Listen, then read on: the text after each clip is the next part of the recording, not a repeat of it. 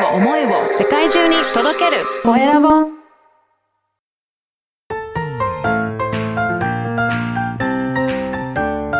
聞く力能力技術魅力があるのに伝わらない社長へ。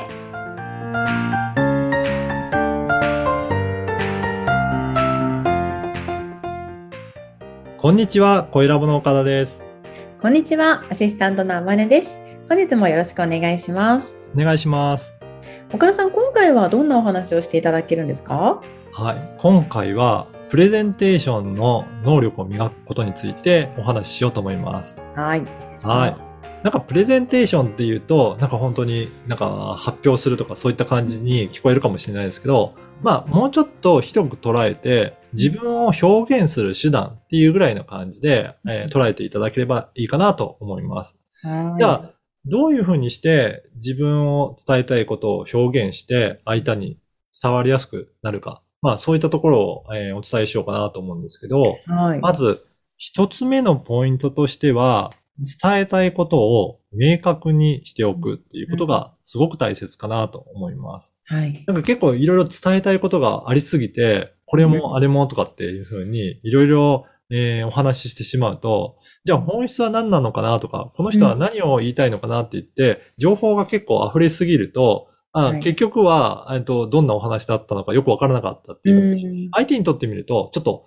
あの、わかりづらかったっていうことがあるかもしれないんですよね。ぼやけちゃいますよねそうですね。うんなので、ある程度こ、この今のタイミングでは、こういったことを伝えて、こういった目的でやっていこうっていうことを、まあ、ある程度情報を絞っていきながら伝えていくのって大切かなと思います。はいで、二つ目としては、自分、あの、相手の方の感情を動かせるようなプレゼンテーションになるといいかなと思います。はいまあ、その一つの方法としては、相手と、あー相手の方が共感できるような内容？あ、はいこれってよく自分もわかるとか、あ、これってよくありますよねっていう、そういうふうに言っていただけるように、相手との共通点を探しながら、相手の方にも共感いただけるような、そういった、えー内容を入れるといいかなと思います。そうですね。じゃあ、プレゼンしてる間にちょっと質問を入れたりとかするのも大事ってことですよね。そうですね。まさに、その三つ目のポイントとしては、そはいの質疑応答を大切にするということで、相手のことがわからないと、えー自分が伝えていることって、えー必要としていることなのかどうかっていうところもあると思うので、やっぱり相手のことをいろいろ聞きながら、えー質疑応答して、このあたりはちょっとまだよくわかってないのかなとか、もうちょっとこのあたりは、あのー掘り下げて聞いてみたいのかなって、どういったふうに思ってるのかなっていうところを、えー質問しながら、それで、えーやり取りすることによって、より深く理解いただけるっていうことはあるのかなと思います。はい。はい。あまねさんも、なんか営業経験もあったりとか、はいいろいろご自身も表現することって多いと思うんですけど、はい。どういったところをあの気にかけて、えープレゼンテーションってやったりとかしてますかね？はい。一番は、やっぱりこう、お客さん、あのまあ、営業をやってた時なんですけども、やっぱり自分が商品説明している時に、商品、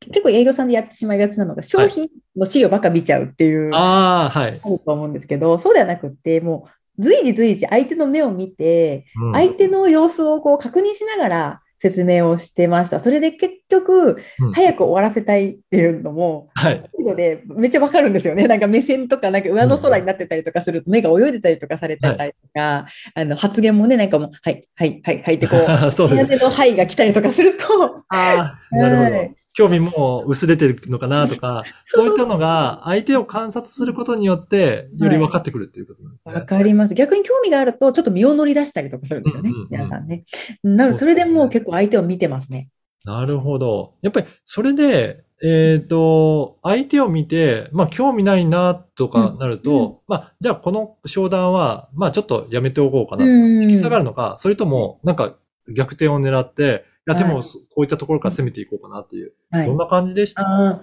あの、一番最初にもう5分しかないんでって言われる場合もあるんですよね。はい。今も一応5分に合わせてはやるんですけども、うん。ちょっとこう、なんだろうな、興味がありそうなワードを差し込むと、相手が結局逆に質問してきたりとかして、うんうん。結局5分って言ってたのにうん。30分の商談になったこともあるはい。なので、あの逆転は相手を見て、あ、この人、この質問投げた方がこう食いつくかなっていうのを、うん。もう本当にその時のその時のも本当に現場で見極めて投げていく。で、もしそれがハマらない場合はもう5分で終わりますし、はい。っていう感じですね。相手を見るから。ですね。やっぱり相手の表情を見たりとか、相手の興味あるところ、どこだろうっていうのをしっかりと観察して、だから、プレゼンテーションだからといって、自分で一方的に伝えるだけじゃなくて、相手があるっていうことをやっぱり意識するのってすごく大切ですね。そうですね。うん大事です。はい。ぜひ皆さんも相手の表情とか相手の言動とかをよく観察しながら、